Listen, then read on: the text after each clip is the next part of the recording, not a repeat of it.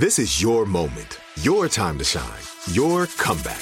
You're ready for the next step in your career and you want an education employers respect. So you're not just going back to school, you're coming back with Purdue Global. Backed by Purdue University, one of the nation's most respected public universities, Purdue Global is built for people who bring their life experience into the online classroom. Purdue Global, Purdue's online university for working adults. Start your comeback today at purdueglobal.edu. Hey everyone, this is Jodie Sweetin from the podcast How Rude, Tanneritos. I've been needing a quick getaway with my family, and the 2024 Hyundai Santa Fe is the perfect vehicle to take us there. It has standard third row seating, so I'm able to pack my entire family, plus pets, in the car while also having enough room for our camping essentials. Available HTRAC all wheel drive will get us through any dirt trails, and available dual wireless charging pads will ensure we never have to worry about getting stuck with a dead phone in the middle of nowhere. Visit HyundaiUSA.com or call 562-314-4603 for more details. Hyundai, there's joy in every journey. This is Amy Brown from Four Things with Amy Brown. Today, healthier is happening at CVS Health in more ways than you've ever seen. It's wellness destinations for seniors, including select locations with Oak Street Health and CVS Pharmacy. It's doctors, nurses, pharmacists, and everyone in between offering quality care and support virtually in person and on the phone. It's in home evaluations through Signify Health and meeting mental health needs through Aetna. And those are just a few of the ways that healthier is happening. To see more, visit cvshealth.com slash healthier happens together. CVS Pharmacy, Oak Street Health, CVS Specialty, Signify Health, and Aetna are part of CVS Health. Eligibility and services vary by location and individual. This is Hereafter, and I'm your host, Megan Devine. Each week, we tackle big questions from educators, nurses, and other helpful folks that let us explore how to show up after life goes horribly wrong. This week, shouldn't you be used to it by now? If you work in an industry where loss is all around you, do you ever get used to it? Should you get used to it? Is there any way possible to get used to it? Your questions about getting numb to loss on the job and in the world are coming up right after this first break.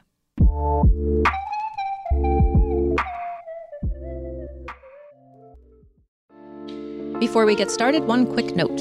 While I hope you find a lot of useful information in our time here together, this show is not a substitute for skilled support with a licensed mental health provider or for professional supervision related to your work. Hey, friends.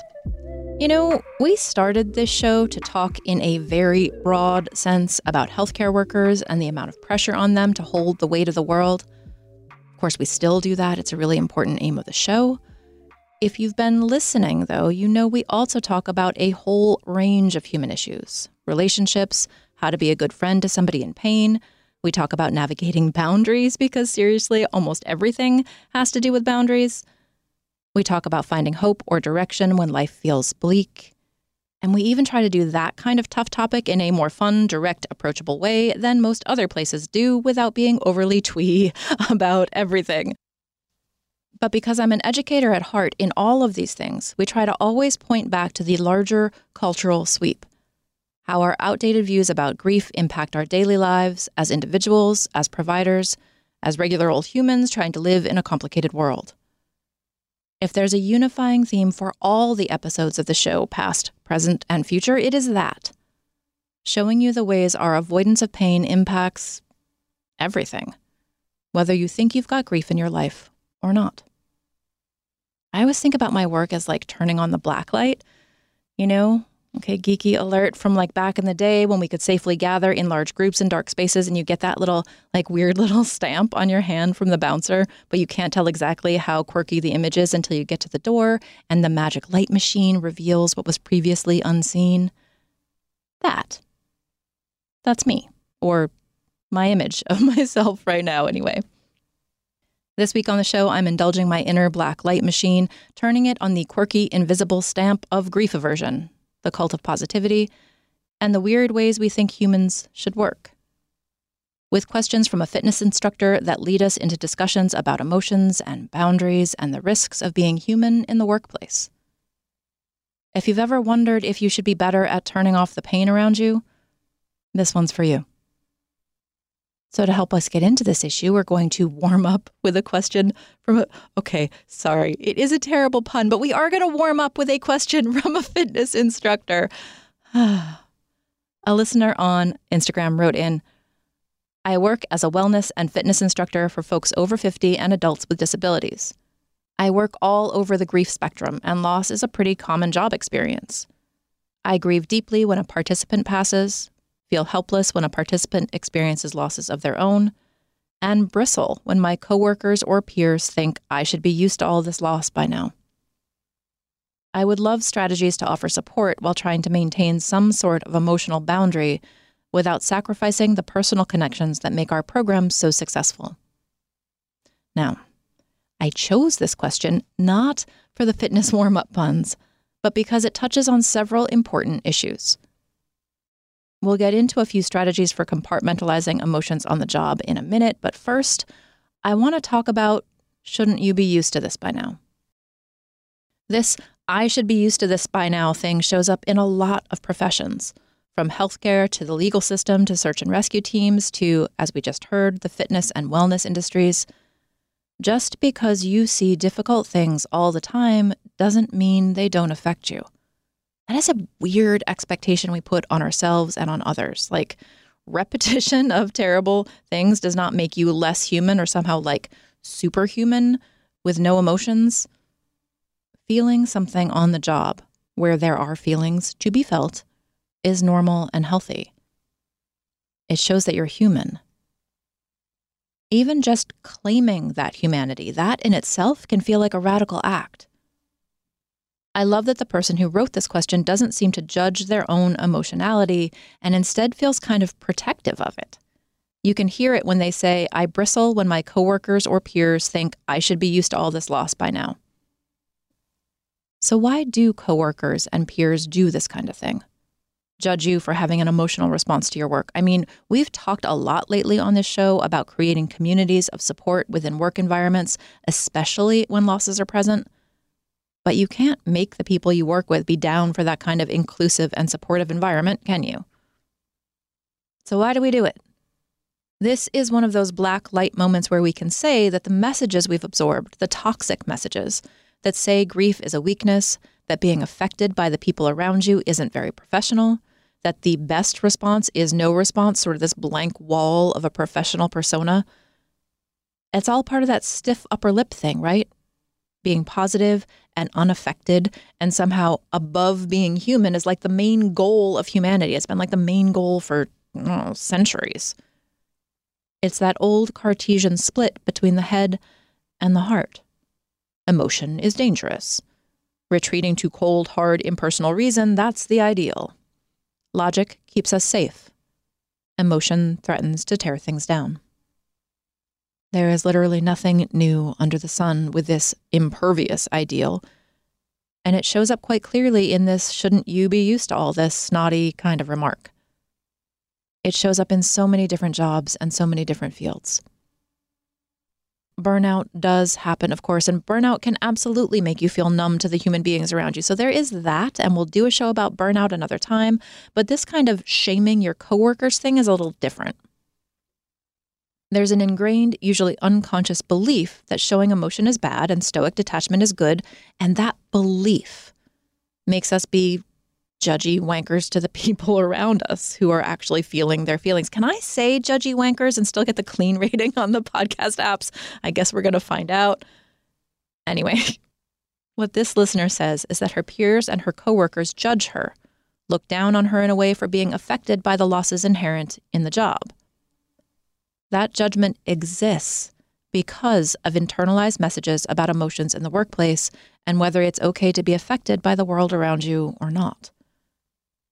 If you've internalized those messages from the media, pop psychology, the entertainment industry, messaging inside the medical industry, then you really do think that being affected by the work is doing it wrong. You don't think you're being judgmental. You think you're being professional, and the person with feelings isn't.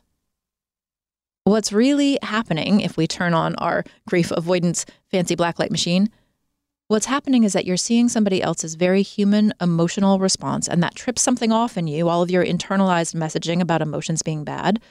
You feel uncomfortable, and that discomfort ricochets out in judgment and derision.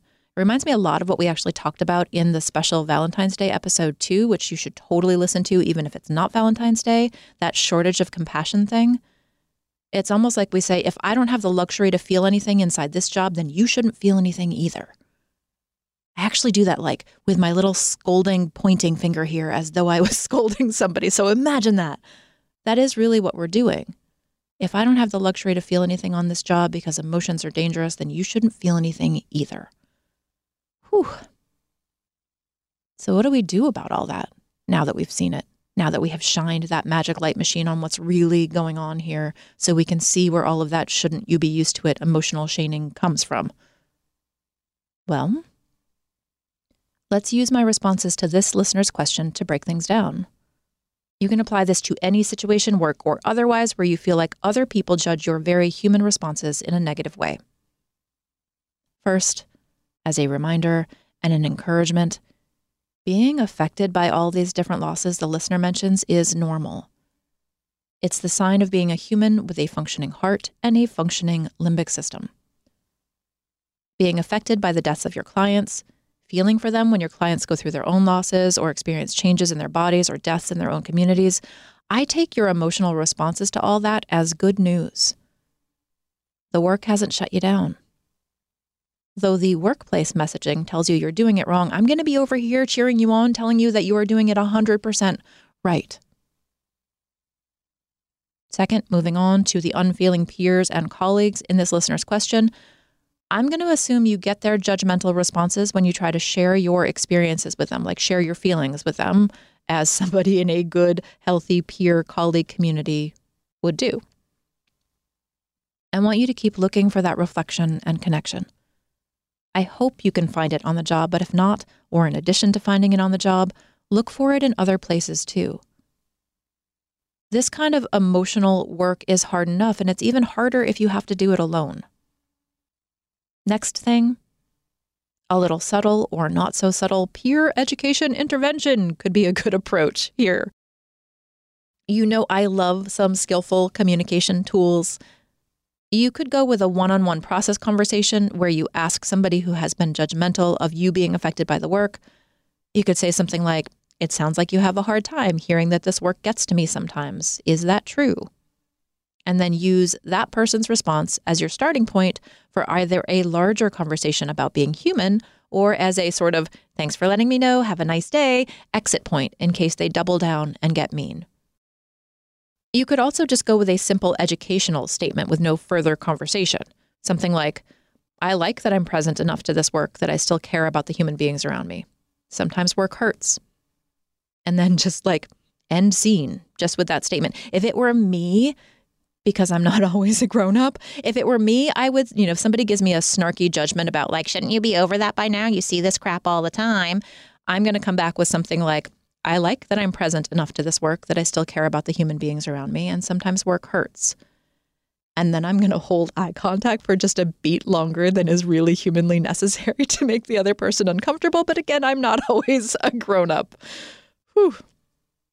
But if this kind of emotional relational judgment is something you experience frequently in your workplace, you might just want to have a couple of standard responses that you use over and over again. There is absolutely zero reason to put in the effort of coming up with new things to say when somebody keeps coming at you with the same tired old judgments. Like they're dialing in their judgment. Don't work too hard to come up with new things to say each time. Just a simple statement like the one that I used a minute ago I like that I'm present enough to this work that I still care about the human beings around me. End scene. I do want to say one extra thing quickly here before we go to break about activism and other industries where you're working for social change. By definition, you are immersing yourself in something very difficult and highly charged. To be an effective activist, you have to look at what's wrong in order to fight for what's right. We're going to do a whole show on activism in the next couple of months, but this seems like a really good place to bring up in today's show, too. Whether you work in medicine or law enforcement or in policy work upholding trans rights and other human rights, or in gun reform or domestic violence, any of it, just because you, quote, signed up for this work, just because you've seen so much of what's wrong, doesn't mean you should be used to it by now. We heard this a lot in the first year of the pandemic, right? Medical workers shouldn't whine about how much loss and suffering they saw because they, quote, knew what they were signing up for. In these fields, having a human response to the pain around you can actually fuel more judgment. If we go back to what we said about the fear of human emotion being deeply, deeply ingrained in human culture, it's no surprise at all that we see huge judgment and criticism aimed at people on the front lines of human pain and suffering. I don't mean that as a downer, but more as an acknowledgement that the more you wade into the difficult realities of the world, the stronger the insistence that you shouldn't feel any of it. It's weird. So remind yourself, no matter where you're working, that having human emotions is normal and healthy. Open conversations with your peers and your colleagues about that judgment Open them especially with the judgmental ones if that feels safe to do with your like small collection of one-liners. Push back at the people who judge your emotional range and capacity. Yeah? Okay, coming up after the break, everybody, we slightly flip the script and talk about ways to shut down your emotions at work, of course, in healthy and productive ways. Don't miss that part, friends. We will be right back.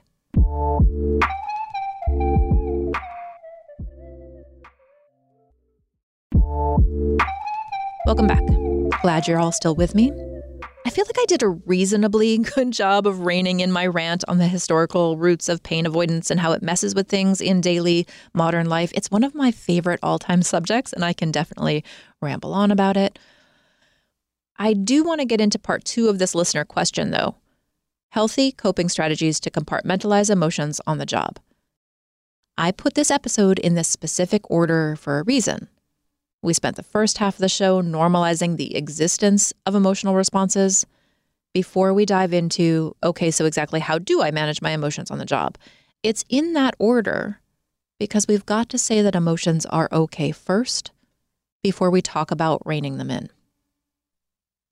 I love what this listener says here. How can I offer support while trying to maintain some sort of emotional boundary without sacrificing the personal connections that make our program so successful? What we don't want is an either or binary here, right? That would be just keeping us trapped in that whole logic good, emotion bad equation. If we have to sacrifice the benefits of the work, which here sounds like a real personal connection and positive experience for the participants, if we have to sacrifice that in order to get the work done, that is not ideal. But we also don't want to be so affected by the emotions of the work that we can't do the work. Collapsing into emotion isn't great for the participants or the work environment either, so we really do need to put some boundaries around the whole thing. I told you, everything is about boundaries. I think we, we got two options in my brain here. Everything is about grief and everything is about boundaries, like the foundation of existence. Okay, that's a different show. So, two strategies here applicable to this listener working in the fitness industry and anyone dealing with human interactions. The first one is about how you talk to yourself at work. Remember that we're all human and we're wired to feel with each other, to be touched by other people's emotions and experiences. So when you notice emotion coming up, you can say to yourself something like, Ah, there it is. I'm really touched by this person in front of me, or I have some real feelings about this person's death or this thing they're going through. Or even something like, Yeah, I got into this work because of stories just like this and they still affect me. You hear what I'm saying? You want to notice your emotional response and tell yourself the story that it makes sense that you're feeling it. Look, I listen to hard stories of personal loss all the time.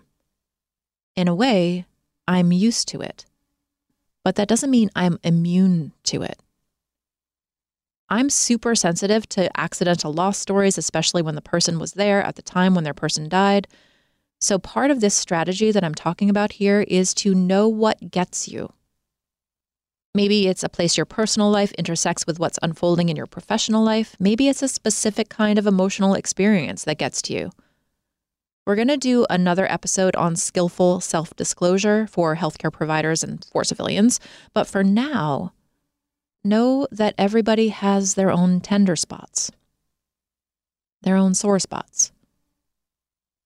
If you're feeling especially emotional in the moment or you can feel it coming on, saying something to yourself like, That's a big thing for me. I see it. I'm going to come back to myself and tend to it later today. Right now, I need to focus on the person in front of me. That's really great emotional containment right there. It's just a sentence, but it's doing some really heavy hitting work. The important part with that kind of emotional intervention for yourself is you actually do have to come back to yourself later and tend to that sore spot. Like if you say to yourself in the moment, this is a really big thing for me, I see it coming, I'm going to come back to myself and tend it later. But right now, I kind of need to put that emotion on the shelf so I can tend to the, the situation at hand. If you never come back and pay attention to those sore spots, they're going to come back to bite you. You can't just say, yeah, yeah, I'll get back to you and then not do it. It's like you almost use time management techniques or a timeshare in the psyche. I think that's a cool way to think of it. You want to think about a timeshare in the psyche. I'll spend some time with this emotion later on tonight, but right now I need to focus. The more you do that, one, telling yourself those sorts of kind emotional containment stories, and two, definitely following up with yourself later, the more you do that, the more you trust yourself to keep your word, the easier it gets to compartmentalize in the moment.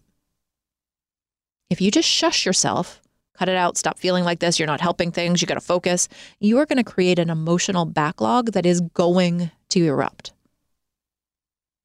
If you tell yourself, yep, I'm human and I'm feeling these things and I'm going to get back to them, you know, on a walk tonight or after dinner or whatever your practice is, and you consistently do that, then you trust yourself.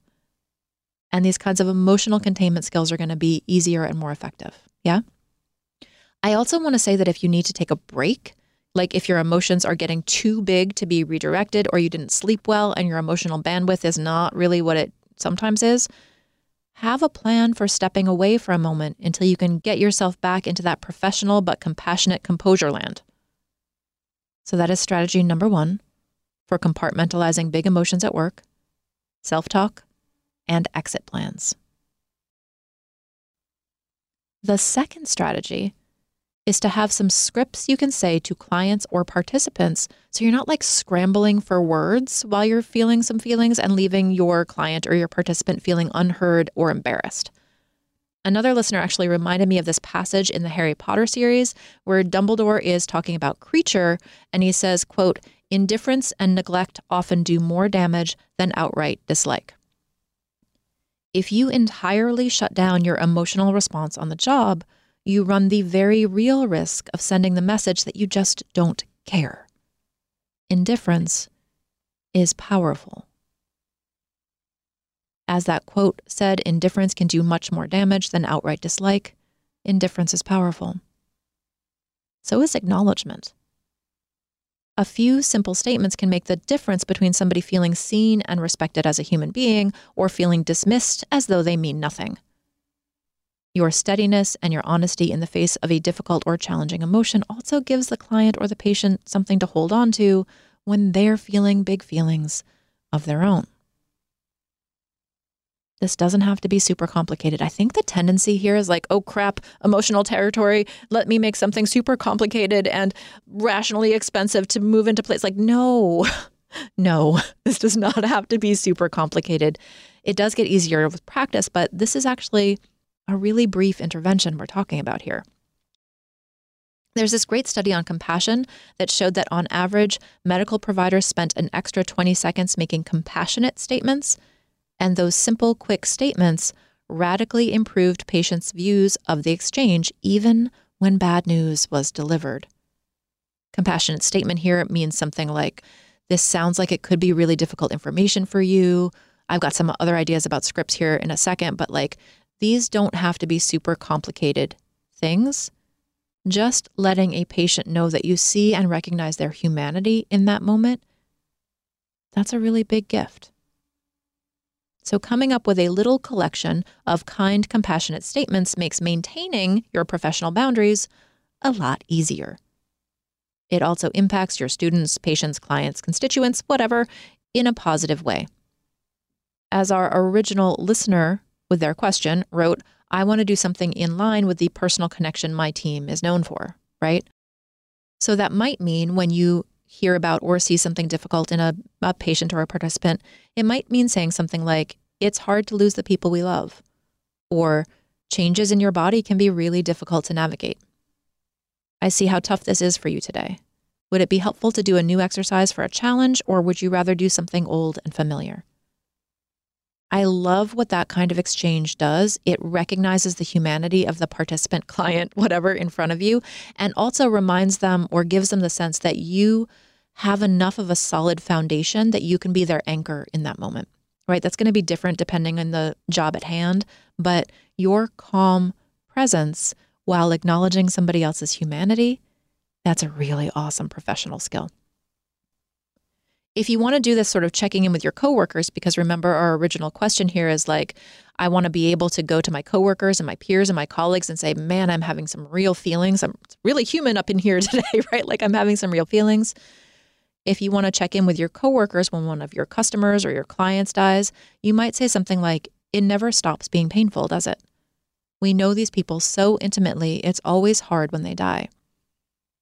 Your goal here is simple acknowledgement of the human being in front of you or the human story unfolding around you.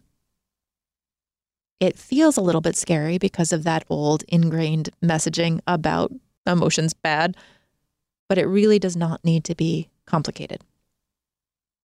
Okay. I hope these strategies to combat judgy statements like, shouldn't you be used to this by now, has been helpful. You might need to listen to it a couple of times to make sure you get what's going on here. I do hope that my sojourn into the historical roots of grief avoidance makes you a little bit more curious about these snarky, judgy comments people spout around normal human emotions. Getting a peek behind the snark scenes can sometimes be really useful. Coming up after the break, questions to carry with you, and as always, how to share your questions for me to answer on a future show, Blacklight possibly involved. Don't miss that part, friends. We'll be right back.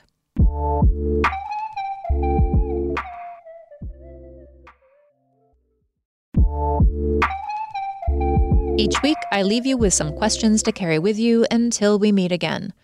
It's part of that whole this awkward stuff gets easier with practice thing. This week, a deceptively easy reflection question How do you feel about emotions in the workplace? I don't want to say too much more than that for your questions to carry with you, but take some time in the coming days or weeks to answer that question. How do you feel about emotions in the workplace? See what happens. What beliefs do you uncover? Is there anything you find lurking in there that might need some attention or some reframing? Let me know. More importantly, let yourself know.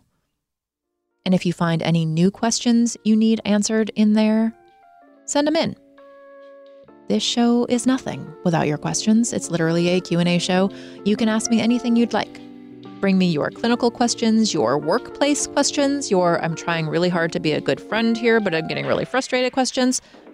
Ask me how to handle that one thing that always leaves you feeling like a deer in the headlights and you really need a script for it. Let's talk it out. Call us at 323 643 3768 and leave a voicemail. If you missed it, you can find that number in the show notes or visit megandevine.co. If you'd rather send an email, you can do that too, right on the website, megandevine.co. We want to hear from you. I want to hear from you. This show, this world, needs your questions. Together, we can make things better, even when we can't make them right. You know how most people are going to scan through their podcast app looking for a new show to listen to, and they're going to see the show description for hereafter and think, I don't want to talk about that stuff? Emotions. Bad. Here's where you come in. Your reviews let people know it really isn't all that bad in here. We talk about emotional stuff, but it's in the service of making things better for everyone, so everyone needs to listen. Spread the word in your workplace, in your social world, on social media, and click through to leave a review subscribe to the show, download episodes. and send in your questions. Want more hereafter? Grief education doesn't just belong to end of life issues. Life is full of losses, from everyday disappointments to events that clearly divide life into before and after. Learning how to talk about all that without cliches or platitudes or sneaky grief avoidance things that have been around for centuries, that's an important skill for everybody. Find trainings, workshops, books, and resources for every human trying to make their way in the world after something goes horribly wrong at megandevine.co. Hereafter with Megan Devine is written and produced by me, Megan Devine. Executive producer is Amy Brown. Co produced by Tanya Juhas and Elizabeth Fazio. Edited by Houston Tilley, with studio support by Chris Uren. Music provided by Wavecrush.